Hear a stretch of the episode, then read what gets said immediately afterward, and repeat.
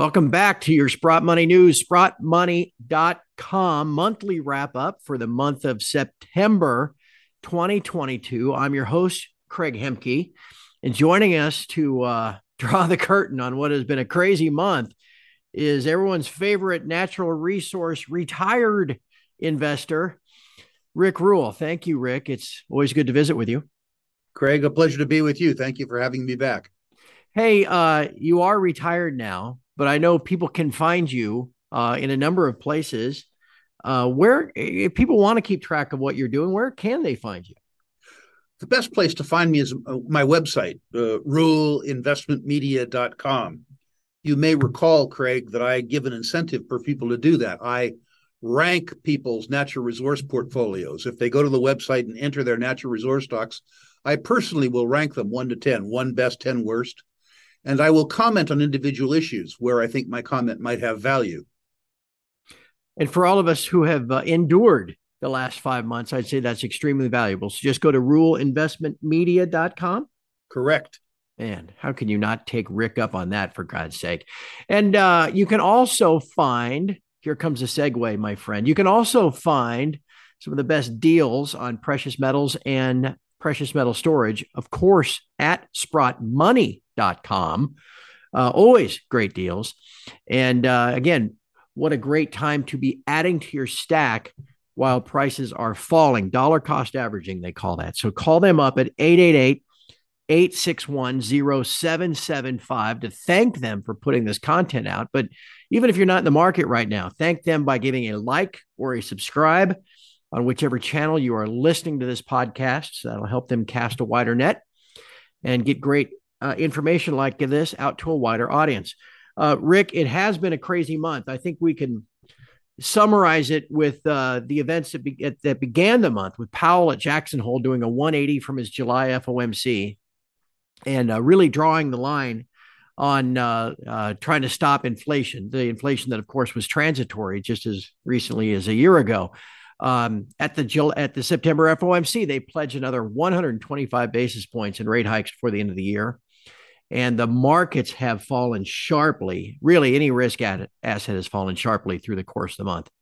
But as we wrap up the month, Rick, some hints of trouble uh, for the central bankers, with the Bank of England having to capitulate and actually do some QE today uh, to halt what is some terrible liquidity and margin call issues uh, in some of their pension funds and other uh, private wealth. So, Rick, as we wrap up the month, where the heck do we go in October? Well, I think, uh, at least in the U.S. economy, uh, we probably have room to tighten a little more. I don't know how much more. It's worthy to note that the 30 year fixed mortgage rate is now over seven. Yeah. Which means that the 30 year fixed rate has doubled in a year. And we are beginning to see the impact both in property prices and inventory for sale, uh, albeit uh, the seller's expectations are fairly sticky. Uh, but at present, uh, it seems like more of the same in the sense that nominal interest rates are higher in the US than the rest of the world. The action by the Bank of England will take down nominal interest rates in Britain which means that more money will flow out of Britain and into the United States. Hmm. Uh, hence, uh, at, at, least for a little while, a stronger US dollar. It's worthy to note that if Mr. Powell was really serious uh, about stemming inflation, given that he has no control over the fiscal mechanisms in Congress that have created the inflation, all he would have to do is get out of the way of interest rates. Over the last 40 years, a return to mean would mean a positive real yield. With the inflation rate of the United States at 9%, that would imply a free market interest rate on the US 10 year Treasury at 10. Right. That would certainly take care of inflation. yeah, uh, what sure. Mr. Powell is trying to do is run a politically expedient mid course. And we'll see how long he's able to get away with that. Well, it, it makes me think about uh, how I guess they've run things now well, for decades, really, but just even in the last 12 months, Rick. I mean, it was uh, a year ago at this time, inflation was transitory. And so when they should have already been seeing the impact of, of these policies and inflation worsening and begun to tighten, then they held off. And now we get uh, Kashkari this week saying, yeah, well, we're not going to loosen anytime too soon this time, which is the exact opposite of what they were saying a year ago. I, are they ever going to get it? Are they ever going to understand that their policy well, changes take time? I think a better question might be Are we ever going to get it? Yeah, uh, right. Are we ever going to stop believing in the Fed? Are right. we ever going to stop believing that the political class has our interest in mind or that the Fed actually has our back? Uh, Craig, what do you think would happen if they gave a treasury auction like in the 1990s and nobody came? Right. uh, these are interesting, interesting questions. And you know, uh, I, I, think back to something you said at the beginning of the show. I realize that customers of Sprott Money uh, are uncomfortable with the fact that gold hasn't gone up in the circumstance with as much turmoil as we've had. The fact is that gold as an asset class has done extremely well extremely well, particularly given the strength in the medium of exchange that's dominated in. Now, I'm a bit unusual relative to some of your listeners in the sense that since I would like to buy more gold personally, the fact that it's declined in price is paradoxically a good thing for me. Yeah. Were the gold price to rise to 2300, I wouldn't sell any.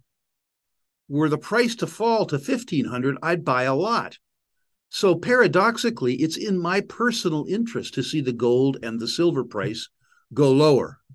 I'm not sure whether that will occur, but I would urge many of your listeners who are feeling discomfort at the response of gold to policy to think about their reason for owning gold uh, and think about how they would like to shelter their wealth in various asset classes.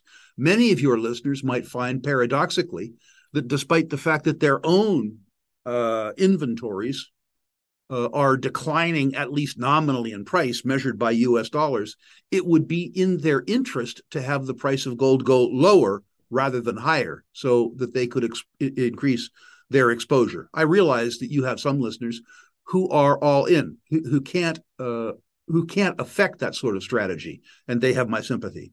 Yeah, no, absolutely, and but I think most of us do recognize. I mean, we're kind of in the long game knowing where uh, the end of this Keynesian experiment is taking us.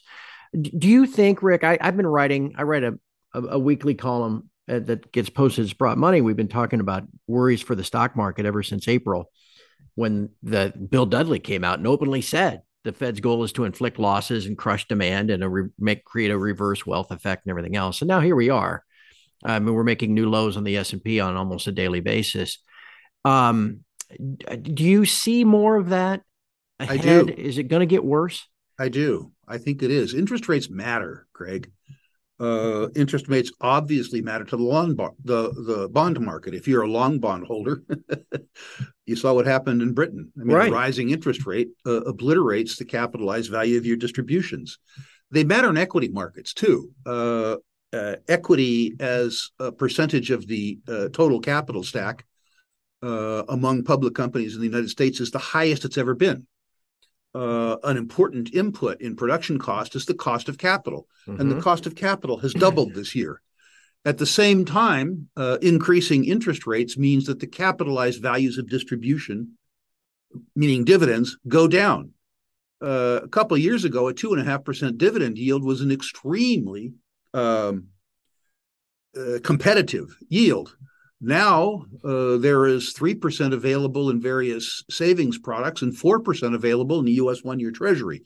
So uh, equities, real equities, I don't mean the penny dreadfuls, real equities are caught in a vice between an increasing cost of capital and lower share prices as a consequence of lower capitalized values of their distributions. So, yes, to the extent that the Fed is able to continue to increase the interest rate, it is going to be very hard on equity markets do you think they run the risk of? I mean, this sounds crazy to even say because we're talking about the Treasury market, the U.S. Treasury market. Do you run the risk of losing control a little bit? Um, in the, I mean, where are the buyers? I don't think in the near term. Yeah, uh, I think confidence in the U.S. economy uh, is very high. I think that confidence in the political class, confidence in the big thinkers, and confidence in the Fed, while misplaced, is also very high. Uh, and the concept of a failed treasury market uh, involves around a type of liquidity squeeze and a confidence squeeze that we saw in 2008, uh, or perhaps before that in 1990, 1991. And I don't see in the very near term any lack of confidence. Uh, the strength in the US dollar, I think, is ample testimony to the fact that people would like to buy US Treasury securities, even though they are guaranteed a loss in terms of purchasing power. Right. Craig, remember the arithmetic uh, with inflation, not inflation defined by some cranky old libertarian named Rick Rule, but rather inflation defined by the Congressional Budget Office running at 9% compounded per annum. If you buy the US 10 year Treasury yielding four and change, the Treasury absolutely positively guarantees that you're going to lose 5% a year in purchasing power. And for perhaps the first time in my life, I believe their guarantee. That isn't particularly attractive to me. You know, a guaranteed 5% loss is not attractive, but it's a wonderful demonstration, a trillion dollar demonstration of the faith, however misplaced, that investors have in the US economy and the US government. They are willing to buy aggressively into a market that guarantees them a 5% compound loss. Well, and I, I suppose it's somewhat self fulfilling, true as well, in that uh, if the if the Fed does lose control of the bond market temporarily, because there are just no buyers. I mean, it's not the Fed, right. it's not any yep. other central banks then the equity markets begin to collapse. And then as the equity market collapses, it drives a safe haven bid back into treasuries, right? I suspect it will not be self fulfilling. If we have All a right. replay of the earlier part of the Clinton years, where they have a treasury auction, nobody comes. And the treasury is forced to counterfeit, uh, pardon me, quantitatively ease. Right. Uh, to buy up the unsold issuance uh, in other words, if the market gets a real sense that there is no faith, that there is no private market for treasuries, I think that the pivot will take 30 seconds to occur. Like the Bank and, of I think that conf- I think that confidence would evaporate very, very quickly. the treasury markets right now are very well subscribed.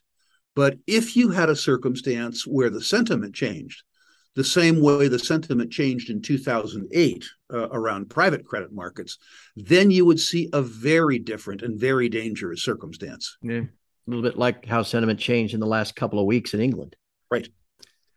Well, it certainly sets us up for an interesting fourth quarter, my friend. I want to pivot uh, now to the mining shares. You talk right. about stocks being caught in a vice. Right. it's a really bad sharp vice in the miners, is it not? Uh, it is. And there are several things to say about that. In the very bottom end, the worst of the penny dreadfuls, uh, many of those companies delayed going to market, thinking that they could raise additional equity in kinder terms as markets improved. Mm-hmm. Those guys made a critical mistake. Oops. Uh, they need to finance in a market that's closed. And my hope is that you'll see a couple hundred of them go broke, go extinct. Um, the bottom end of the penny dreadful market has no real reason for existence, and it would be lovely if they disappeared.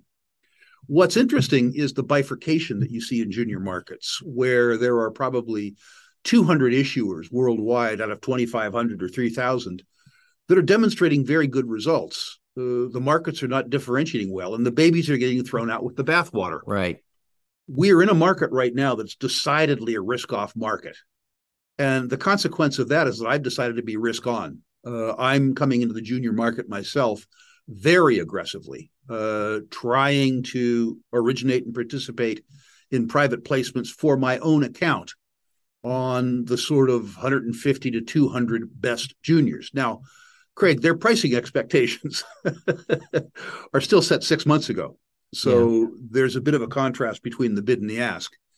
If you go up the quality trail, uh, this vice that we talked about between increasing cost of capital and lower cap, cap uh, lower capitalized values of distributions has hurt the mining industry hard and the oil and gas industry hard, yep. despite the fact that free tax that uh, free cash margins are the highest that I've ever seen, which I think sets up some real opportunities for people who can tolerate volatility. Sounds like uh, I don't want to in, in too maybe too general of a term to call it a stock pickers market at this point, but it sounds like one, two things: do your homework, uh, and you can really find some bargains. And two, what a great time to send your list to Rick Rule and see what he thinks. Well, I think it's important to understand that if psychologically you can't stand volatility, just get out of the way. Yeah. Uh, we're coming into a rodeo. Uh, I'm 49 years now a resource investor. This is not my first rodeo. Mm-hmm. To me, volatility is a series of sales. and uh, I have learned over years to have the psychological stability and, and, the financial staying power so that I personally can take advantage of volatility rather than being taken advantage of by volatility. But I realize for many of your listeners that they neither have the time to do the study that's necessary nor the psychological or financial staying power to go through these markets. For the others, you know, for the Eric Sprott's of this world, this is tailor made to make money. Yeah. Rick, Rick, drawing on your experience, um, how how can we tell the difference between, and again, comparing this back maybe to the 1970s, the difference between the kind of the fits and starts like we've been in, you know, in the period in the 70s where gold went to 200 and back to 100. We've had, right. you know, these kind of fits and starts like that. But then, you know, it went from 100 to 900 and, you know, shares that were 30 cents went to $30. How do we, you know, with hindsight, I should have sold everything at GDX 44 two years ago and then now be, be buying it back now. But you hold on because you don't know if we're in that that last final stage. How how would you know? How drawing on your experience, what would lead you to think we're in that that final stage? Well, you start by saying hindsight's always 2020, but nobody has it. Right. So don't beat yourself up too bad about what happened before. It'll happen again. Uh, and I, think the 70s are instructive. Uh, we had a period in the first half of the decade of the 70s uh, where the monetary circumstance, while not as extreme today, was fairly extreme, and the gold price did very well. Uh, be- beginning in early 1975, uh, the Fed began to raise interest rates.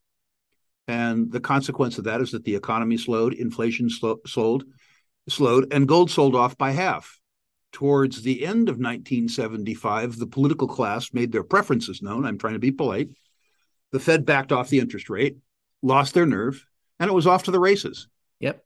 Uh, if your listeners believe that the Fed will have to lose their nerve, if you believe that either they will give a treasury auction and nobody will show up because they're sick of minus 5% negative real yields, or if you believe that things like home prices, equity prices, long bond prices, and real estate prices will matter to the Fed, and they'll have to back off the interest rate, then I think that you buy precious metals and precious metals stocks uh, in anticipation of the type of move that we saw at the end of 1975 when the Fed lost its nerve and the gold price went from $100 an ounce to $850 an ounce. Again, how do we know? I guess we can't. Um, well, I, I, think the Fed will be fairly obvious. If, yeah. Uh, if the Fed says uh, we have to pause this thing, uh, we're trying to engineer a soft landing, uh, and we're crash landing, uh, then you'll know the game is on. Uh, as long as they are able to affect minor increases uh, in uh, the interest rate, the dollar will remain strong uh, and gold will be weak. One thing that everybody needs to be aware of, Craig, a, a sort of a counterpoint, is there's a tremendous amount of cash on the sidelines. Yes. It's looking for a place to go. It's in bonds because it's scared to death. Uh, it is dying to disintermediate from bonds because that money knows that they're suffering a guaranteed loss.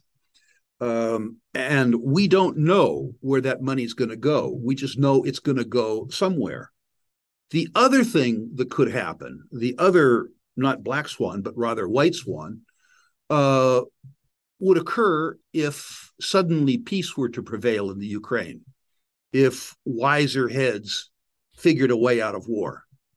Uh, figuring a way out of war wouldn't solve the solvency issue worldwide, but it would solve the confidence issue and the liquidity issue worldwide. And I think the relief rally that you would see uh, if there was an announcement that led to a political settlement settlement in Ukraine, uh, I think that that would be a tremendous shot for bond markets, a tremendous shot for equities markets, and a shot the wrong way for the gold market. Yeah. Well, I, I think we'd all be willing to take it at this point. Yes, sir. It is so concerning. Yes, sir. Um, all right, Rick. What this kind of is a segue to what I selfishly wanted to ask you with my final question uh, before we wrap up, because I am a uh, follower. You've made me help make me into a follower of the uranium markets and what uh, great possibilities there are there. This latest move, that explosion of the Nord Stream one pipeline, uh, has prompted Germany to say they've got to keep a few more nuclear plants online for a little longer. Um, this has been it's such an interesting fundamental story, but yet just I mean, talk about fits and starts. You get these rallies and pullbacks and rallies and pullbacks, but it's definitely trending in the direction that you think uh, it, and have been telling everyone that it is trending. Where do we stand now? What uh, what are your current thoughts on that market? I think uranium has the best risk to reward characteristics of any market that I follow. The primary risk would be uh, a plant failure or some form of disaster. Yeah uh, or the Russians blowing up that plant in Ukraine. Anything yeah. that reignited fears, popular fears, non scientific fears uh, around the future of uranium is the risk that you run. I have said on your show, Craig, and in numerous other interviews that the near term catalyst would be the resumption of the pace of Japanese restarts. We have determined now what year that will happen in. It's 2022. In other words, right now. Three years ago, a popular opinion poll in Japan showed that just 21% of Japanese voters favored nuclear restarts. Today, the number is 61%. Yeah. And the consequence of that is that the largest group of dormant nuclear power plants on the planet is being turned on. And the inventories that the Japanese industry had formerly had, which were classified as held for sale because they weren't going to use them, uh, is now held for power. Uh, mm-hmm. And that's made a massive, massive, massive difference.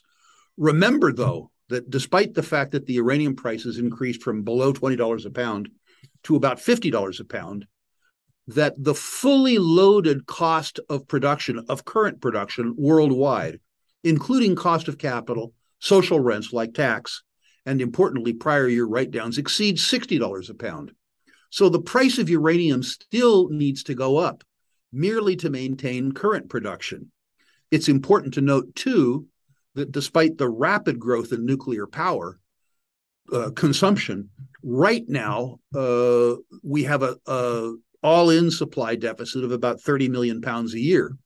In order to to bridge that 30 million pound a year gap, the incentive price needed for new plant construction, including newer higher higher uh, interest charges, probably exceeds 75 US dollars a pound.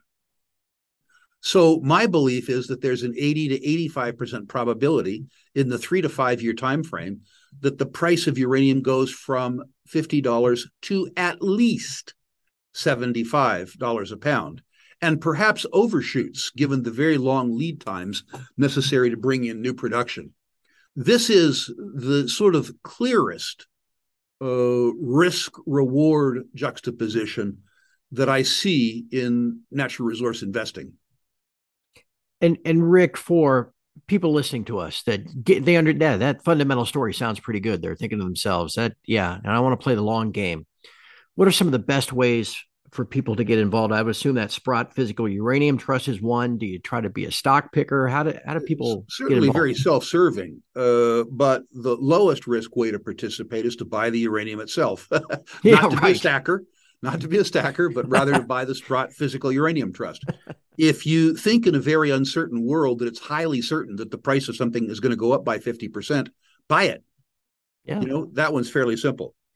Uh, I think that there is enough beta in the uranium market, beta defined by me as the difference between the uranium sector performance uh, and the performance of broad markets, that one doesn't need to take too much risk with the equities, which is to say, buy the biggest, buy the best. Start with Cameco, which is where the generalist money will flow into when the uranium narrative becomes popular to them. And if you aren't willing to do the work to get to know the smaller companies, Uh, if you want to participate in more alpha, which is to say you want to generate more yield by taking more risk, then perhaps consider the URNM, the Sprott Uranium ETF, rather than doing the individual work. Make no mistake, the enormous money will likely be made in a select portfolio of the juniors. But doing that means that you accept risk yep. uh, and you are willing to do a lot of work and tolerate what I think will be bone jarring volatility. We've already seen a lot of that. More to come. Yeah, I'm sure that. And, and again, that's the key. Got to kind of long term this thing. It, yep. I, there's so many people are conditioned now that if you don't make 100% in six weeks, uh, you're in a dog. You know, where it used to be, geez, if you could double your money in six years, you were doing great. Well, I'm I'm uh, 49 years investing. I'm still in the latter camp. yes, me too. As a matter of fact. Well, I tell you what, Rick, this has been fantastic. Um, again, I, I want everybody to thank Sprott Money for providing this information by going to sprottmoney.com or calling them and and uh, and checking to see their pricing, their storage options, all that for precious metals. call them at 888 861 0775. And again, maybe like or subscribe on whatever channel you're listening to this on. But again, I, I also at a time like this, what great value Rick is offering. So, Rick, let's close again by you telling everyone how they can uh, reach out to you if you want your uh, portfolio reviewed. Absolutely, particularly uh, of interest maybe to Sprott Money customers. Uh, certainly, I will review portfolios. Uh, in order to avail yourself of that offer, go to ruleinvestmentmedia.com. Two further things. Uh, if you're willing to go risk on, uh, I will provide a list of the private placements that I'm participating in for free. There's no guarantee that you can get in the placement. Sometimes people are kinder to me than they might be to other people. Yeah. But when you're at ruleinvestmentmedia.com in the rankings database and you care about the private placements I'm investing in, uh, write down placements. But there's something much more exciting for gold owners. Many of your listeners know that in retirement, I'm starting a new bank, Battle Bank, where we battle for better banking we are in advanced discussions uh, with Sprott Money uh, about providing loans uh, against physical precious metals holdings that are stored with uh, Sprott Money. Uh, our bank proposes to lend money to people who will pay us back uh, against good collateral. And there's no collateral that we like more than physical gold or silver. Right. If you care about that, go to Rule Investment Media in the rankings database, uh, write down bank, and we will keep you informed as to our progress with the bank and when you might be uh, able, if you would like to, uh, to obtain liquidity to borrow against your physical gold and silver holdings. So, ruleinvestmentmedia.com, placements, rankings, bank. That's fantastic. I'm so excited to hear that you know, so many people think, well, you know, I got this physical metal, it's in storage, and I'm paying storage costs and all that kind of stuff, and it just sits there and waits for, you know, the whatever day is coming. What a great way to utilize your precious metal. We are looking forward to helping those people who would like to access some liquidity. Yeah. Uh, which, by the way, we're happy to see them use to buy more gold and silver. Right. Right. Fantastic. Well, I very much look forward to getting more updates on that. That's news to me. Um, we'll have to check with Eric and the folks at Sprott Money for more details that comes out. And we're going to have to follow up with you again, my friend, uh, maybe sometime before the end of the year and see how things are looking. We look forward to it. Thank you so much for having me back, Craig. And I look forward to addressing your audience whenever you deem it appropriate. Let's make sure we do it again. Thank you, Rick. And from all of us here at Sprott Money News and sprottmoney.com, thank you for listening and we'll have another uh, monthly wrap up at the end of October. We'll see where we are come then. But for now, again, thanks everybody for listening.